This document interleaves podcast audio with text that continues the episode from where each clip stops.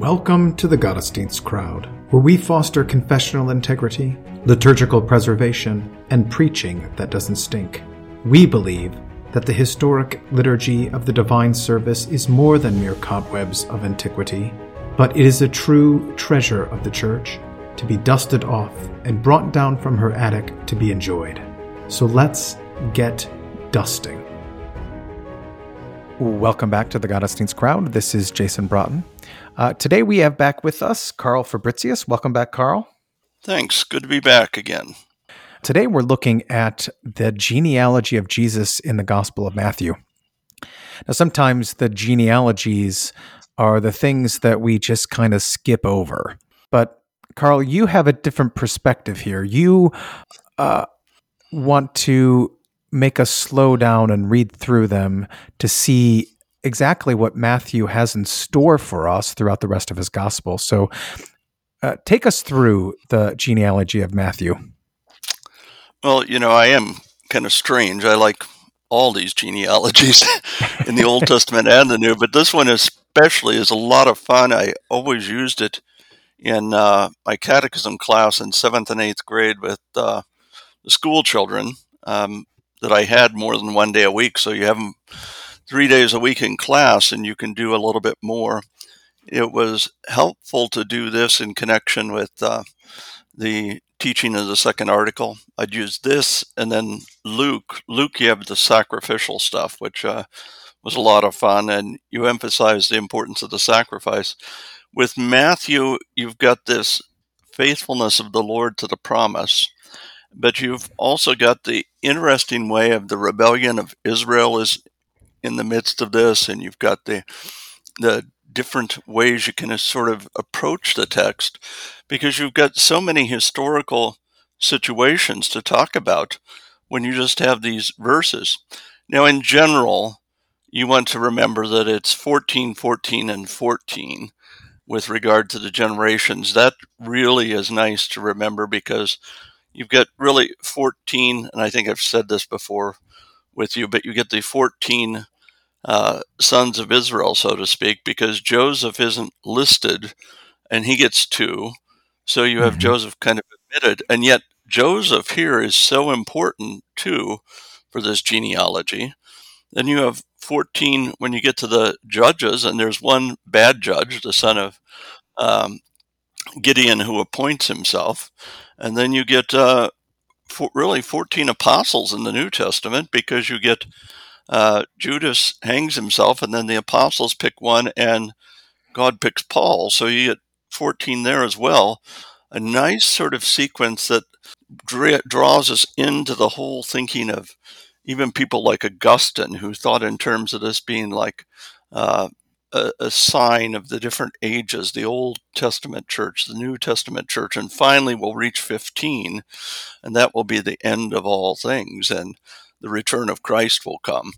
Uh, kind of, I know, bizarre for modern American thinking, but helpful in terms of looking at this whole construction. I think there there's always something going on, and whether you might like my reasoning or not, it is important to sort of delve into it, force yourself to ponder it a bit. So there's that to start with, but then you get the very beginning where it's the book of the genealogy of Jesus Christ, but then comes the two important phrases the son of David, the son of Abraham. Now, the whole language of the Old Testament pushes you towards thinking of the son of David, but with the son of David, you want to think not only about David himself, this is my beloved son, uh, kind of thing, because he was the one that the Lord loved in the Old Testament. And yet, so was his own son, Solomon, um, who's named Jedediah, loved by the Lord. So the focus on David and his son leads you to think in terms of kingship. And right away, Matthew in the second chapter is going to have uh, the language of the wise men coming and seeking the king of the Jews. And at the very end of the book, of course, the emphasis upon his kingship so you get a chance to delve into this with the children and have mm-hmm. them thinking in terms of this. Now, this, by the way, is good for adults too. This basic introduction to Matthew. force them to think in terms of what was going on just in the phrase son of David and remembering how important that is. David, who is the true king to which every other king is to be prepared, compared, and yet David, who gets the promise that he will have an eternal throne. And so that becomes important as well. Then the odd birth of Solomon, odd in the sense of his mother's womb is opened in response to the mourning period of David, so that Bathsheba's womb is opened, and here comes Solomon. But even with Solomon, his entrance to the kingship, he's going to ride on a donkey into Jerusalem after he's been anointed. And so the remembering these stories, remembering what's going to happen in the life of Christ. He's going to ride into Jerusalem in Matthew 21.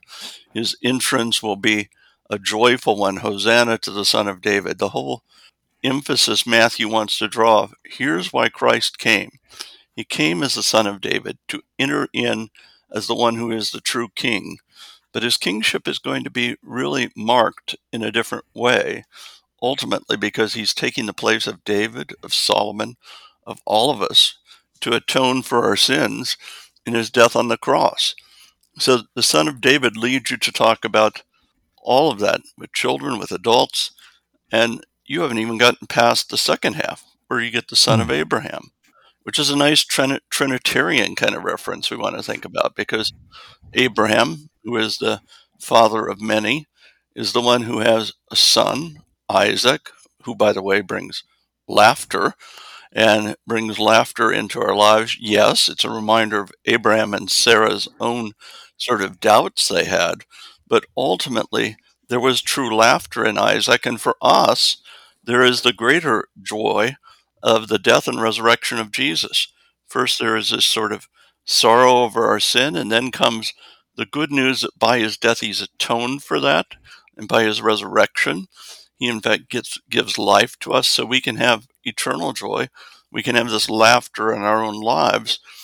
Abraham, of course, received the promise, just as David had a promise. So right there at the beginning is the promise language that is so important.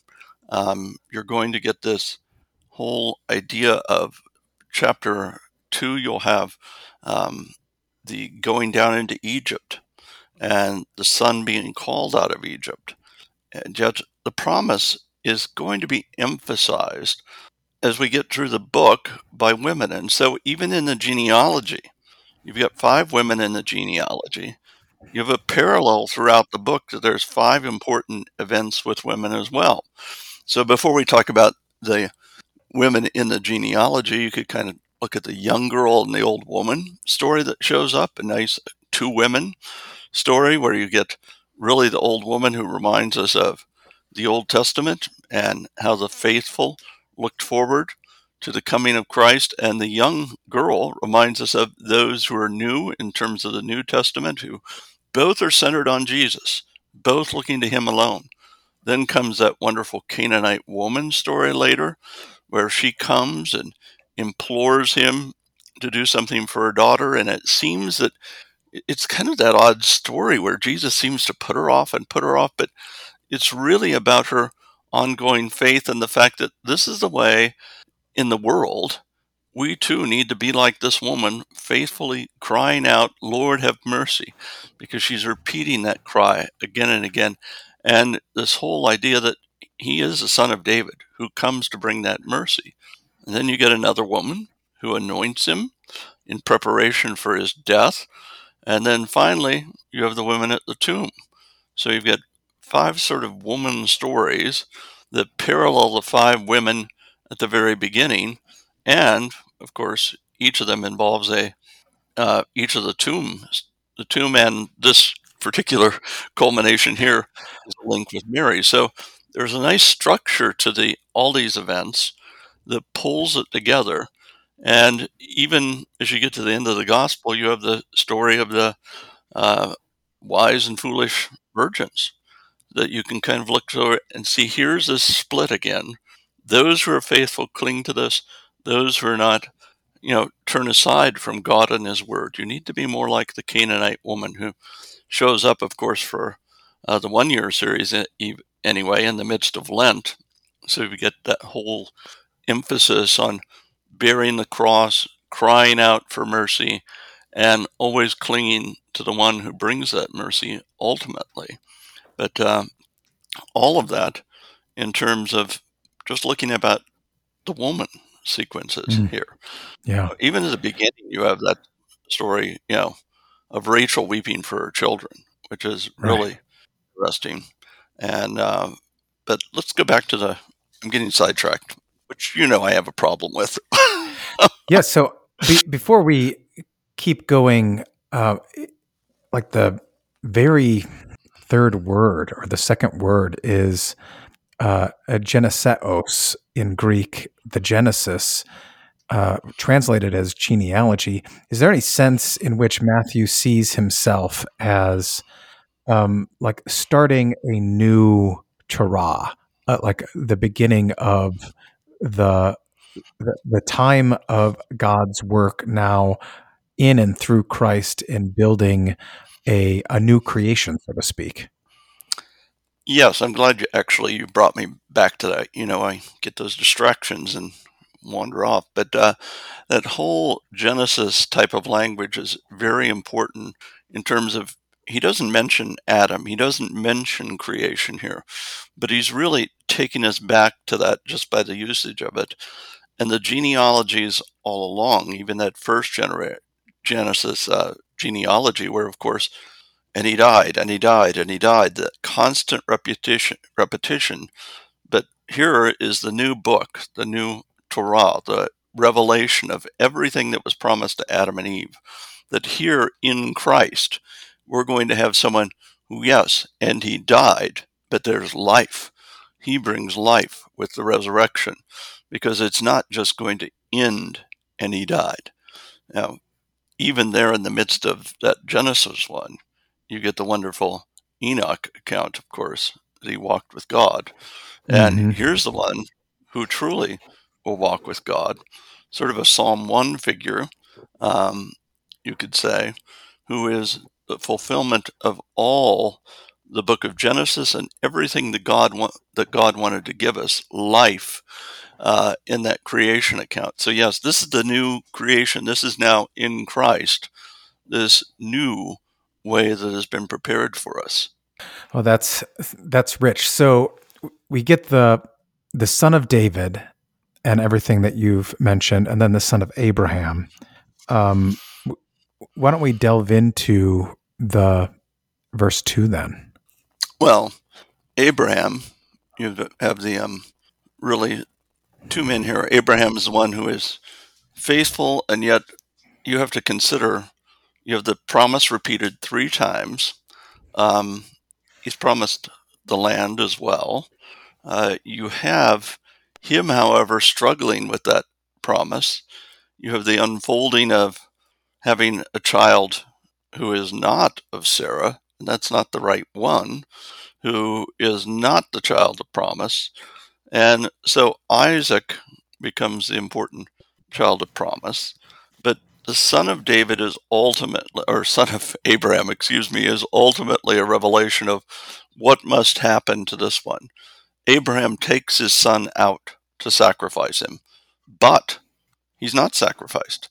Instead, there is the ram in the bush. There is that connection to Christ on the cross. The fact that you have a replacement. So the replacement language very important. Even as back to David, of course, Solomon, in a sense, is a replacement for the son who whom he lost, whom we never hear the name of. I mean, that son of David is never given a name for us. Instead, hmm. we have the one whose name is revealed by David as Solomon, and Solomon meaning peace, but by God as Jedediah, the one loved by the Lord. So with Isaac, you have this wonderful son who is going to be then given a wife in very old age and given children in very old age. And all because the Lord is faithful. He has to open the womb of Rebecca eventually, in response, by the way, to Isaac's crying out for the womb to be opened. So there's mm-hmm. all these ways, and Rebecca comes to him at a well. Um, well's not as big a deal in Matthew, so you don't really get that language. John has, of course, the important well story, um, but all along they are related to the shepherd kind of uh, language as well.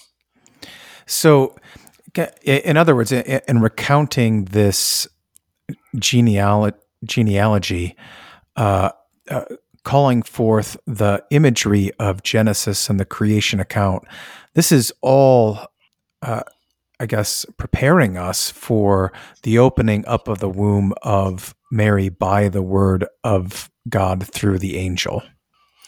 Yes. Now, in the ancient church, you know, is that a good term to use anymore? I don't know. Uh, in the early church and certainly the medieval church, there was this whole way of catechesis and talking about the uh, eight holy wombs, Mary's being the ultimate, but you had the opening of wombs along the way as a reminder of God wanting the promise to be fulfilled. And even here, well, you get the Tamar story, where Judah, mm-hmm.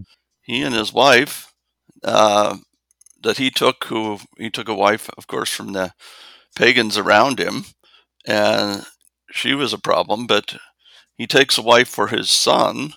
Um, and oddly enough, you have that wife becomes the faithful one who actually believes in the promise, the promise of a son to be born, because she is more righteous even than Judah. I mean, Judah's sons are going to be wicked, even though Judah is a line of promise. And to be wicked, I take that especially because, of course, Onan spilling the seed. But mm. they reject the promise. They reject the fact that there is going to be a son born who is the one who will be the Redeemer, who will be the one who brings life instead of death. And so their wickedness means they've turned to the gods of the land and have rejected the very essential promise. I mean, the failure of Onan, he just refuses to give a child to Tamar, an heir, and that means he's killed just like his brother Ur. And ultimately, Shua will be passed over for the promise, or Shelah, excuse me, will be passed over for the promise. And it's all because Judah's sons have taken after their mother and have gone for the gods of the land. And mm. they have rejected what they should hold on to. Judah is sort of shaken by all this. Uh, he, of course, has been a bad example. I mean, the reason he gets Tamar pre- pregnant is because he's worshiping a false god. She is dressed up like she's one of the prostitutes uh, that is at a shrine.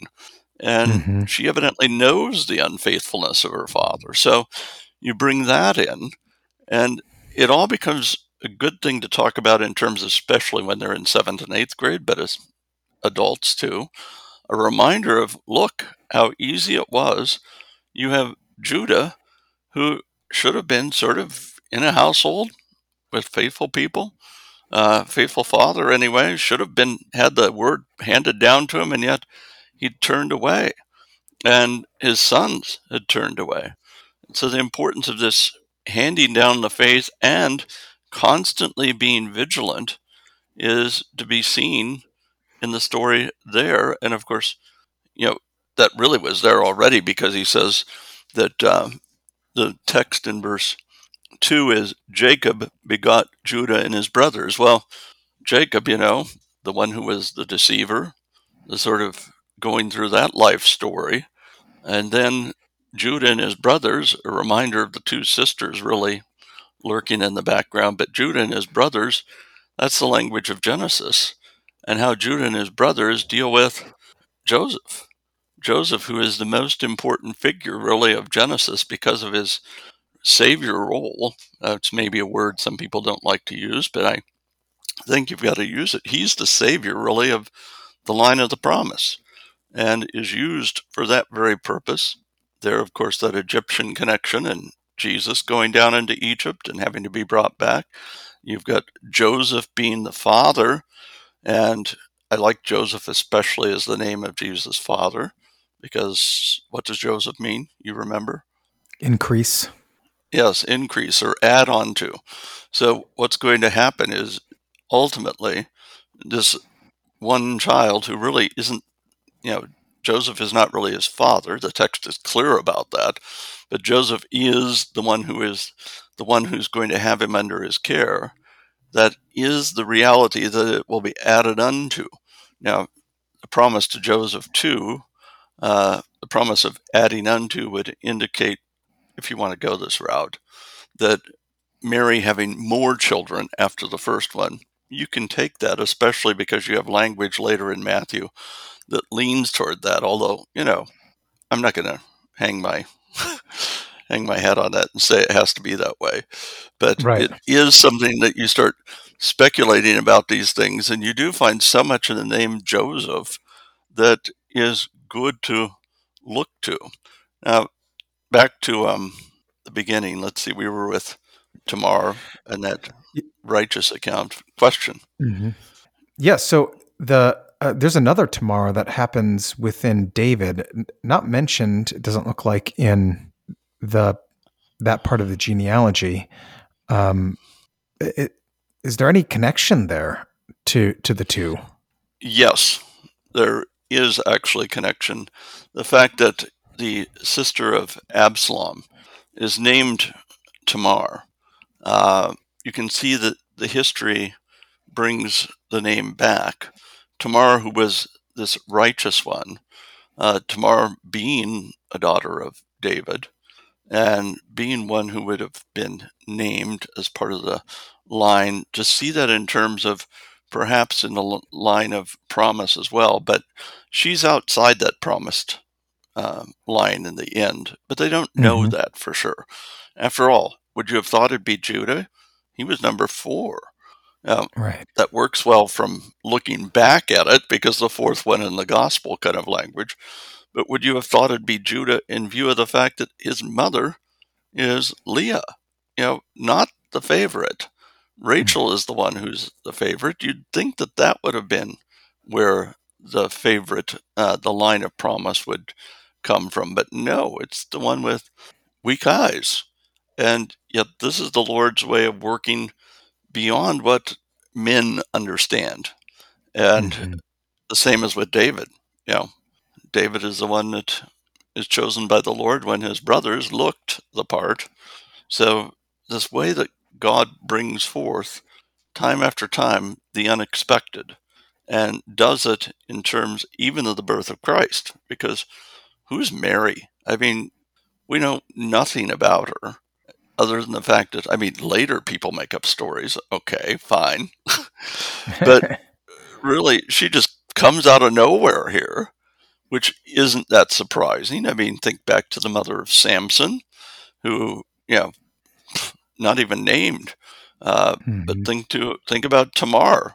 Her family history really isn't there or anything. We know she's one of the uh, neighbors, one of the pagan neighbors, but it is purely because she heard the word in the household of Judah that she becomes the one who strives to fulfill the promise and becomes more righteous. And it's then her child uh, who is going to be the heir and the one who's in the line, the ancestry of Jesus. So, this way that God works in ways that we do not comprehend. We're always trying to figure it out, trying to lay it out the way it is, you know. And it is one of the great things about reading Solomon's books. It reminds you you can't control these things. There is no way that you are in charge. You just hand down, you do the the handing down, but you have no clue what's going to end up uh, in the future. Um, you can have a household of one child or 12 children and hand down the faith the same thing. Let's take the 12 children. Every child gets the same thing, and yet you never know which ones are going to hold on to the faith. You hope all 12 do, mm-hmm. but you can't always tell that. And right. so, time after time, the Lord is the one who reminds us of that in the history of uh, the history of the promise and the history that you see in this Abraham all the way through David and the descendants, the 314s here. I mean, all the different examples that are given there of people who were unlikely. Tamar, and then the next one being Rahab. I mean, Rahab, how's she fit in? She's a prostitute or was a prostitute who repents. In fact, has this wonderful confession of faith to the spies. She says that, you know, this is the God who led them through the wilderness, kept them safe, and knows, she reassures the men that, in fact, they're going to crush the city of Jericho. And mm. that's important in terms of looking back at Israel's history. Remember, the spies came back and said, Oh no, there's no way. The cities are too big, they're too mighty. They have giants in the land. There's no way. And of course, Israel believed that report. But now here is this woman who had been a prostitute, who in fact is a Canaanite woman, a nice connection to the Canaanite woman in Matthew 15, and who has this wonderful confession of faith and then becomes this wonderful sign of God's deliverance with the scarlet cord, a nice blood reference, and points us, of course, even there with that reference, is a reminder of the end when Christ, who comes, has to have his blood poured out, and in him we're rescued from the midst of the city. I mean, he has to go outside the city and mm-hmm. is offered up there. The spies have to be hidden in the city, and then they come forth. And finally, you have the conquering of Jericho and Rahab, then of all people, even with that life, in her repentance and faith, is joined to a man of Israel and becomes part of the line of the promise. It, again, this is nice because with kids, you get to talk to stories. Figure out do you remember the story of Rahab? Do you remember the story of Tamar? And then the next mm-hmm. one, that beautiful story of Ruth is thrown in there. So, mm-hmm. do you remember the story of Ruth and talk about the Moabites? And the Moabites had been cursed. Now, Ruth and Rahab, both especially, but you can use Tamar, are all part uh, of talking about Matthew 28 19.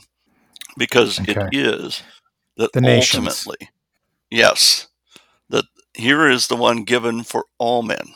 That in fact, even in the Old Testament, the people of Israel should have paid attention to the fact that though they were the chosen line, really all along God is offering to save all. In fact, back to that reference, the first promise to Abraham. Remember, it's all the families of the earth are going to be blessed through him. It's not just the family of Abraham alone, but all mm-hmm. the families of the earth are going to be blessed because of what will come forth in the line of promise. But often it was this focus of, you know, we're the chosen ones. But the question is always chosen for what? And this genealogy here is really saying you were chosen so that through you, salvation could come to many. And with Ruth, the Moabite curse that is put on them, and yet Ruth becomes this faithful one who moves back to Bethlehem, brings us back to the city and the focus on Bethlehem. And Bethlehem had come up before. Remember, uh, already in the days of uh, the death of Rachel, she dies outside Bethlehem. And you have this link that takes you to the reality of from the story of Ruth and how a child was born. And Ruth, of course, is a kinsman redeemer story. And ultimately, Christ is our kinsman redeemer. He's the son of David, the son of Abraham. He really is the Son of Man who has come for our redemption to seek and to save the lost. And it's the lost of all nations, not just the limited. And um, so there's three important women there, very key to looking at Matthew 28 19 and talking with the children about that promise being fulfilled, which was given to Abraham. So we kind of skipped a little bit over like Perez and Hezron and Ram and Amminadab. Um, are, is there any major events around these guys? Um, the birth of Perez and Zerah, of course, the important birth, uh, because there you get the twins. But really, these guys are all kind of in. They're just the reassurance in re- repeating their names that God was faithful all along. I mean, you can go into the birth of Perez and talk about mm-hmm. how that happened, but that that isn't really, I think, as significant as other things. Now, you start getting more important when you get Boaz, and of course his connection, and then Obed um, is born, and you can talk about Boaz and being out in the field and uh, the way that he acquires, you know, a wife as the kinsman redeemer. Um, I think that's Bera's time. But uh, Jesse and how many sons Jesse had, that's important because he has eight. David is the eighth in a good mm. new creation kind of image, and he's the one who is out in the field with sheep, which mm. becomes very important. Uh, not just for David, but it was already important back with uh, uh, Abel and the connection to sheep. Or we could talk about Abraham, and you could talk about Mo- uh, Moses and the fact that he's out taking care of sheep. Um, and of course, you don't have Moses in the narr- in the genealogy because he's not one of the immediate ancestors, but he's kind of lurking in the background over all of this uh, because he's the one who has recorded these words of the Torah, to go back to your earlier comment, and set mm-hmm. this forth for us. Um, and you get to the major figure part two, David, who begot Solomon by her who had been the wife of Uriah. Mm-hmm. So here was this, you know, the repentance cry, because David is ultimately, you know, the one who killed Uriah he is the one who committed adultery. He is the one, and yet, who repented. And he became the key figure, the one that God always says his heart had been faithful. You know, because his heart, which for had lived in unbelief even for a year, is the heart that repents, is broken, and cries out for mercy.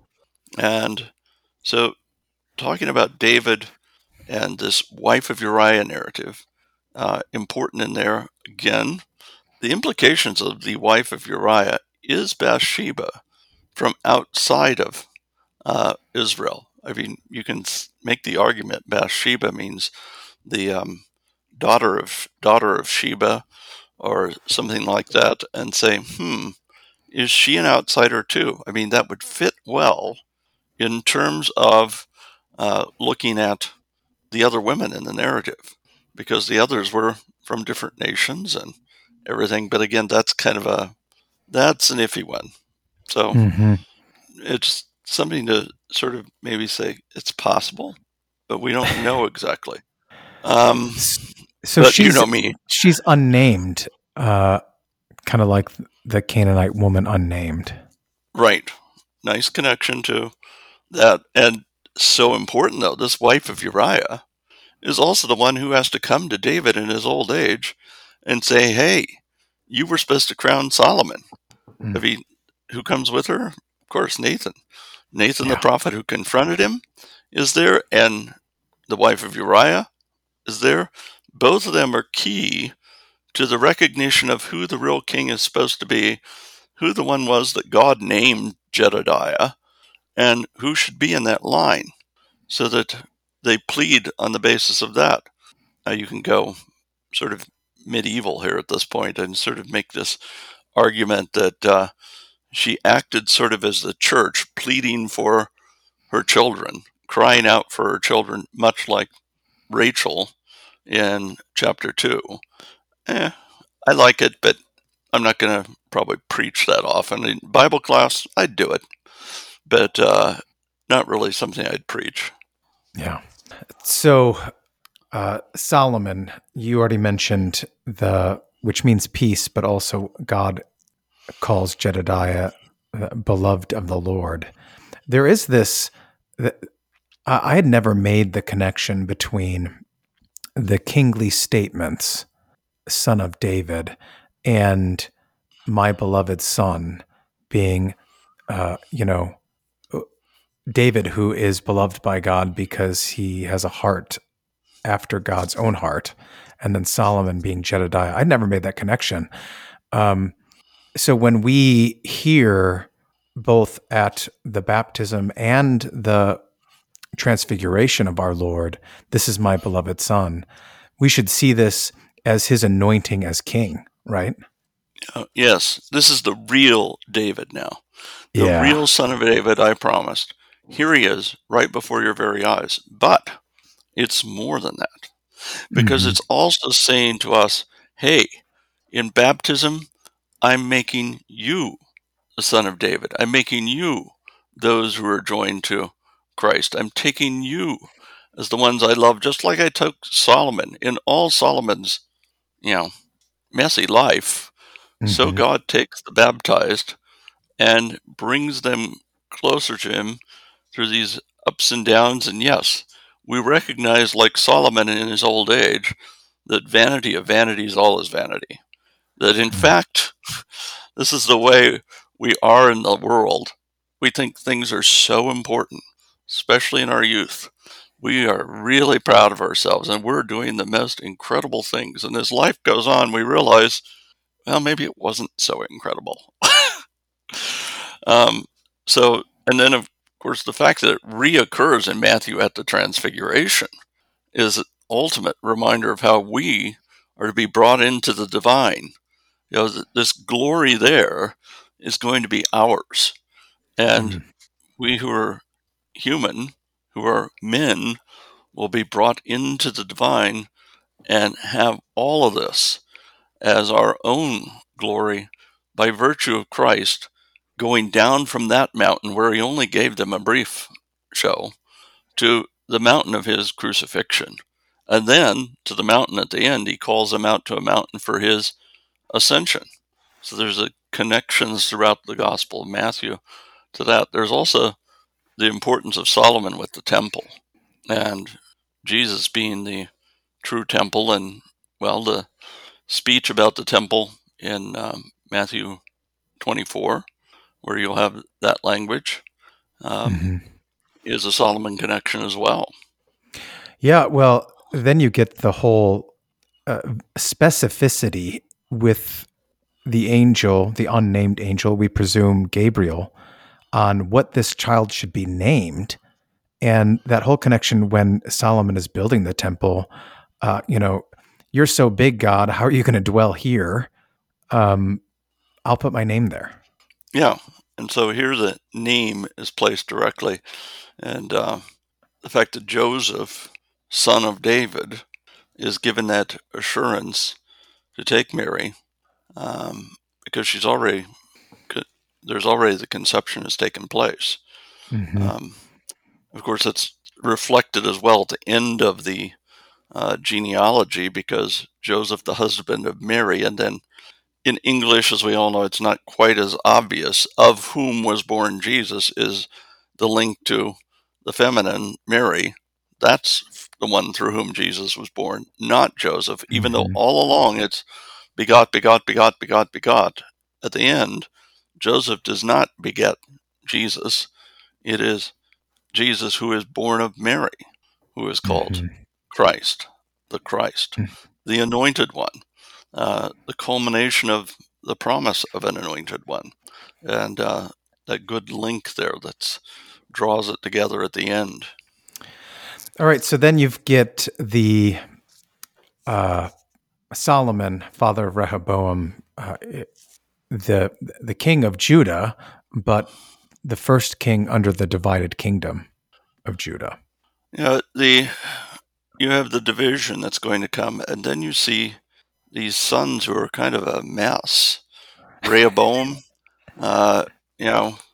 Then comes Asa, though. Asa's a pretty mm-hmm. good one with Jehoshaphat, you know, the one that everybody thought I should name my first son Jehoshaphat. No, didn't happen. Um, and but Jehoshaphat is faithful, except what did he not do? It's that thing he didn't tear down the high places. That's he didn't turn down the high places. I mean, he's commended, and so is his father Asa, but they don't tear down the high places. Now you reach Uzziah, and you have a guy who's does some good things. Of course, at the same time, he's the one that turns his back, and after he has many years of doing good things, he's the one who has then to be given leprosy by the Lord and Mhm. is confined. Um, and Uzziah connected connected with the early days of um, Isaiah the prophet, and you have then you have some down again. Then you get Hezekiah shows up in there, and Hezekiah, one of the key kings uh, along the way. The story of you know the challenge outside uh, the city, the way that many are slain by the Lord, the fact that Hezekiah is the one who's faithful, and yet he what's he do? He shows off the things in the temple to the Babylonians, which he shouldn't have done because that foreshadows what will happen later that they'll come and take everything out of the temple. Um, so Hezekiah's very interesting stories. Plus, he's the one who shows up in the book of Isaiah as well, which is just intriguing. You not only get him in the Kings and in the Chronicles, but you get stories, a story in Isaiah the prophet as well, which doesn't happen as frequently. And Isaiah, in particular, he- it flows out of those uh, interesting judgments. And here comes the story of Hezekiah. And Hezekiah repents, though, and you have the wonderful shadow retreating backwards on the stairs story. And it's how many steps? Ugh, I don't recall. It goes backwards 10 steps. A nice, nice touch there because that's connected to the way of the law and its condemnation. And now he gets this judgment of he'll live again for another. Uh, all of a sudden, I'm having old man syndrome. 15 years. He'll get 15 years Mhm. more. And uh, so you'll get that 15, which I brought up earlier as being sort of a culmination. Uh, but then you came, Hezekiah's son is then a mess again with Manasseh. And one of the most wicked, and yet Manasseh too has that wonderful repentance story at the end. Um, Amen. The, of course, you don't get named. Who's the woman not named that is so important in this uh, story of the kings at this point? Is it the is it the queen's mother who hides? Yes. No. Well, it's the I queen's mother who's killing all the sons. killing. That's right, killing all the sons. yeah. I, I can't remember her name off the top of my head. I, I'm getting old. Athaliah.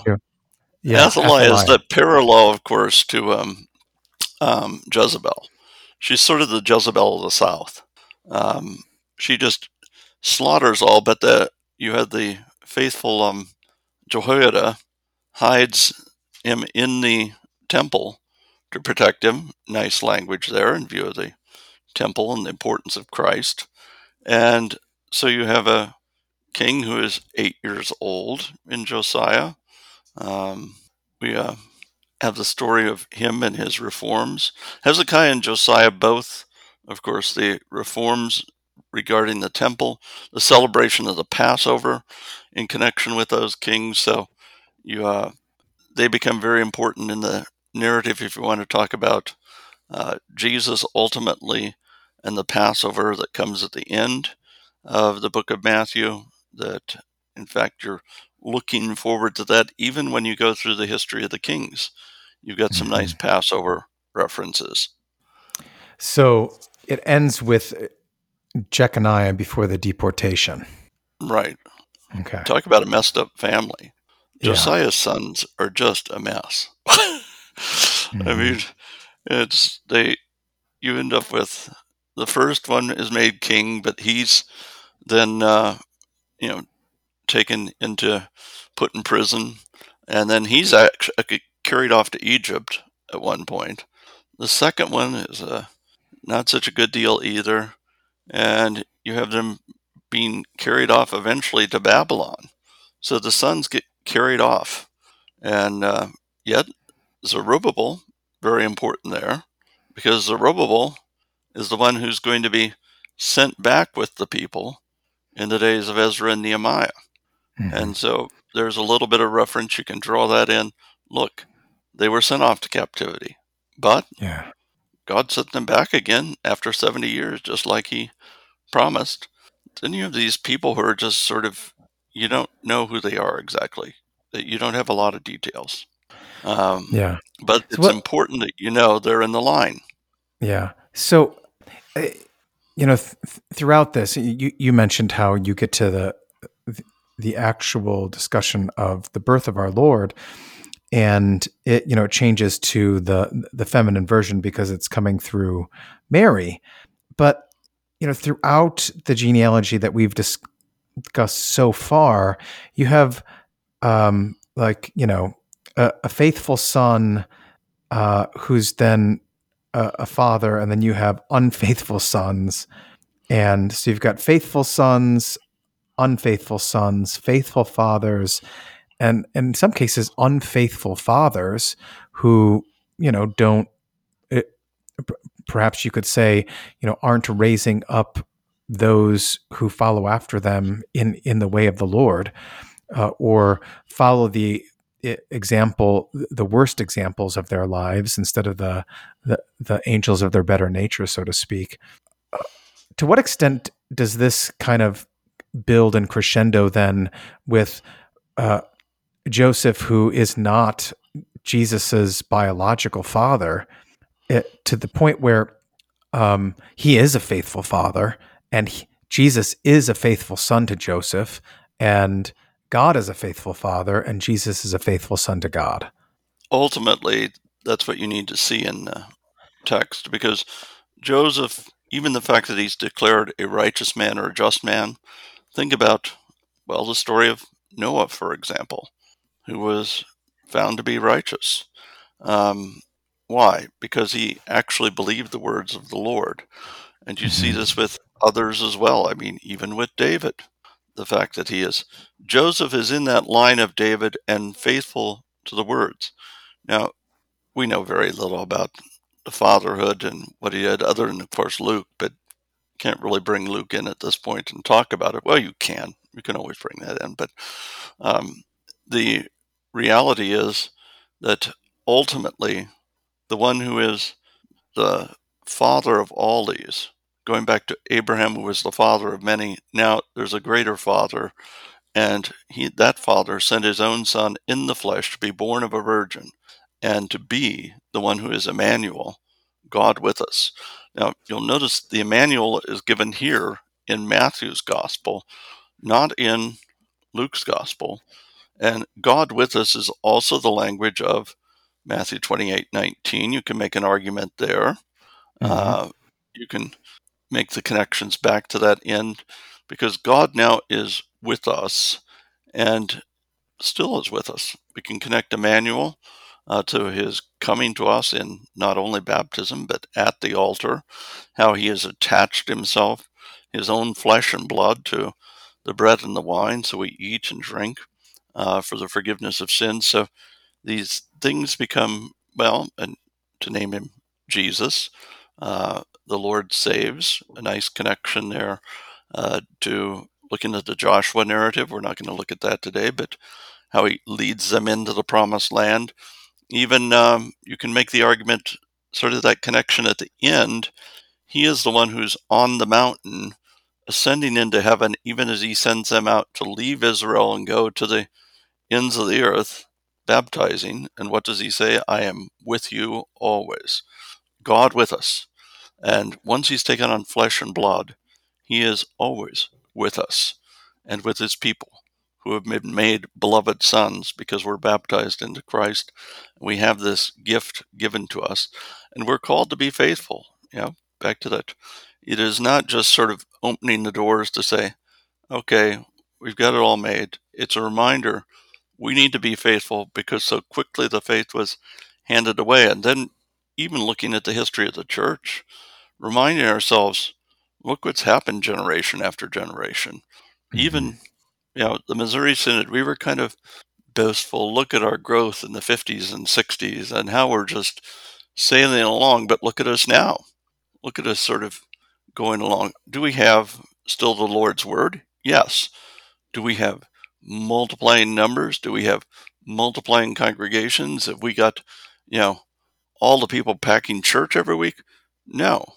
Now, part of that is, I know, the fact that there are fewer uh, children being born, etc. But it's also a result that the word of the Lord eventually is going to be dried up. It's a warning to all of us. Look, read this genealogy. Know how God was faithful. Know that He has given us His own Son, God with us, and in Him we have what we need. Now, the conception is by the Holy Spirit, and so the connection to your baptism, you had to be conceived by the Holy Spirit. As a child of your father and mother, you needed to be born in the way that Jesus was, in a certain sense. That is, a conception as a child of God, born in the waters of baptism.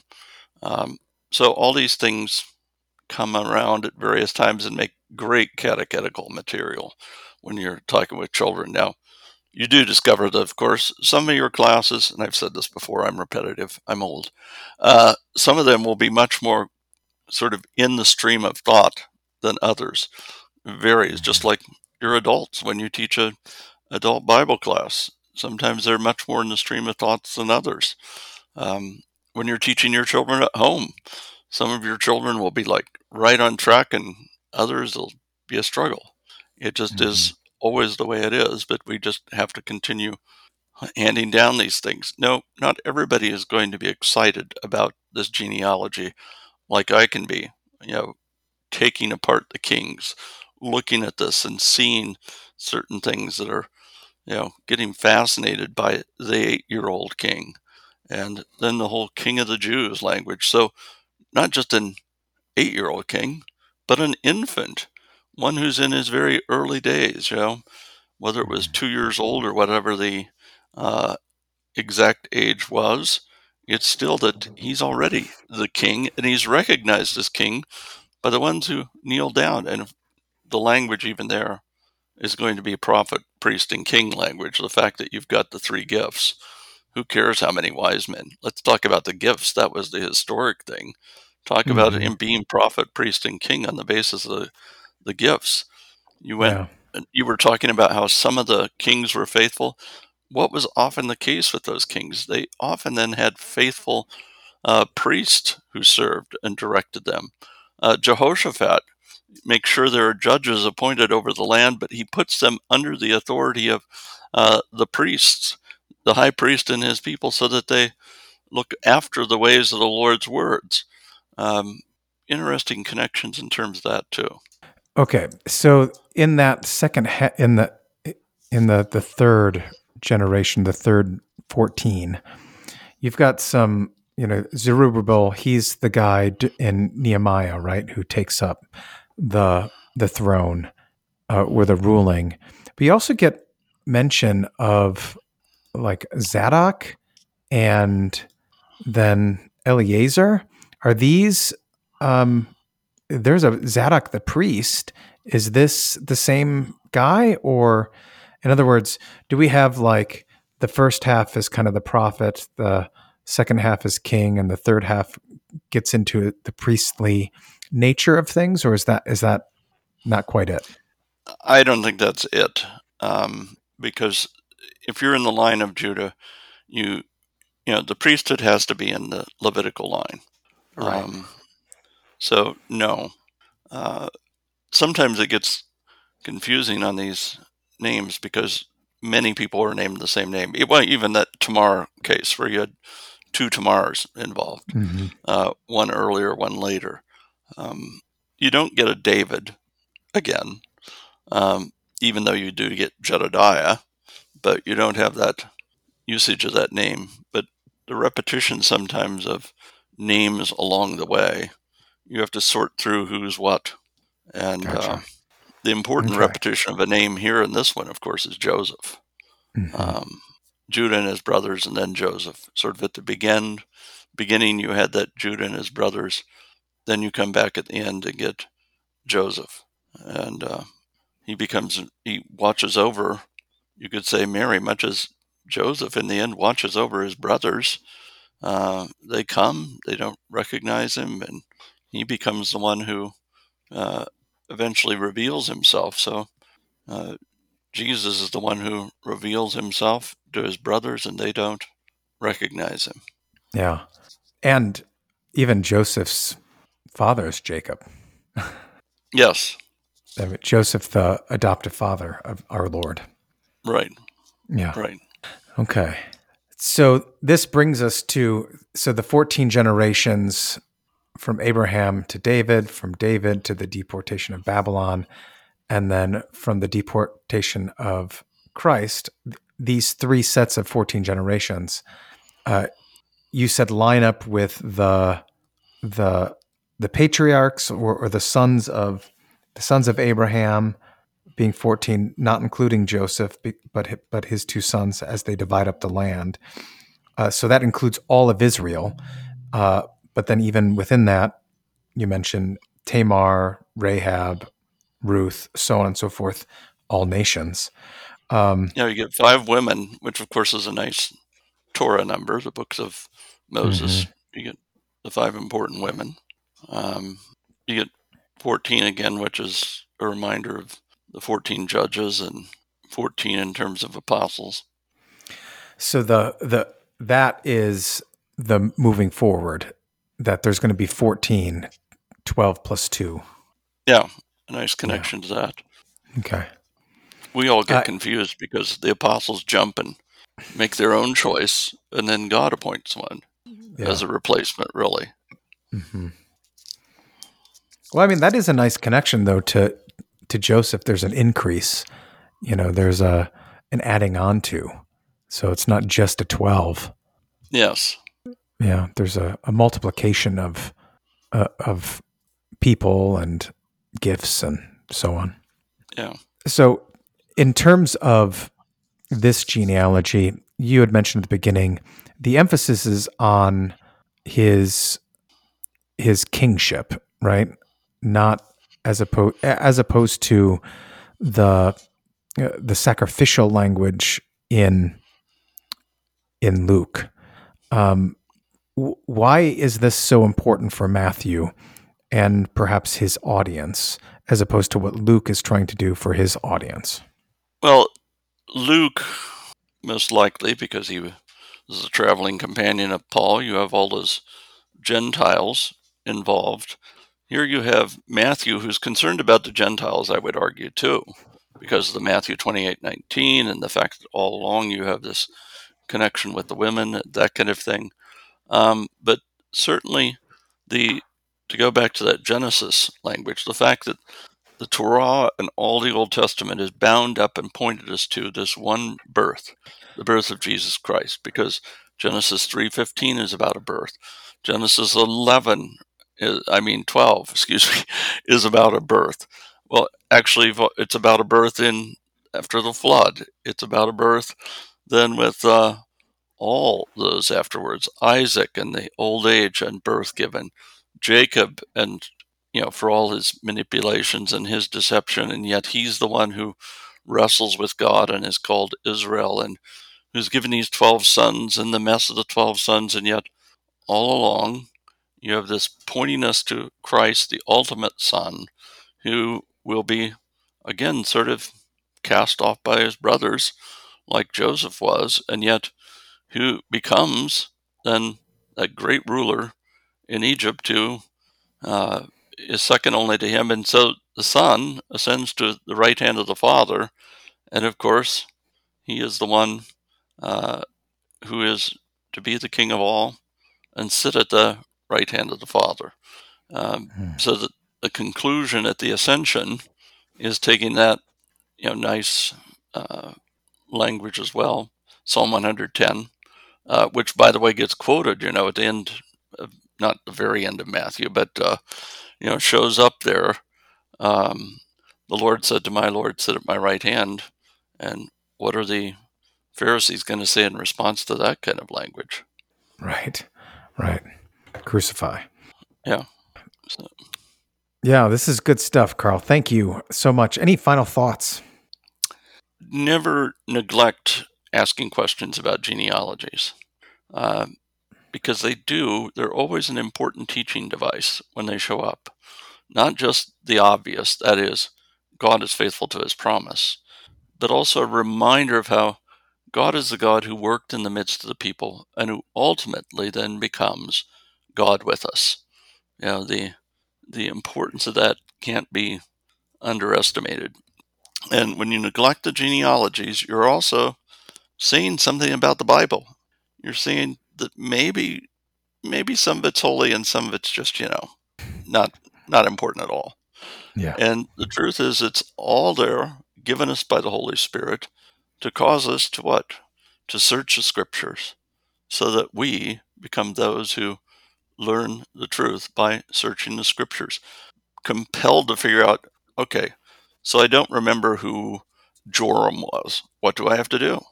I have to go and look at, at his story and see what was going on in Israel then. I have to go look up some of these people. And sometimes they have multiple names, which then we have to look at as well. Um, the importance of Babylon showing up in the text.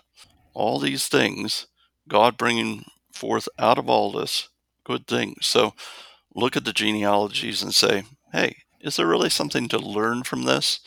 Should I pay attention to this listing of sons? And, you know, also notice that typically it is only a listing of sons. So if you see a woman in the listing, you better pay more attention because there must be some reason the woman shows up in that point. Mm-hmm. Yeah. Well, thank you for your time and uh, look forward to chatting with you again. Oh, so do I.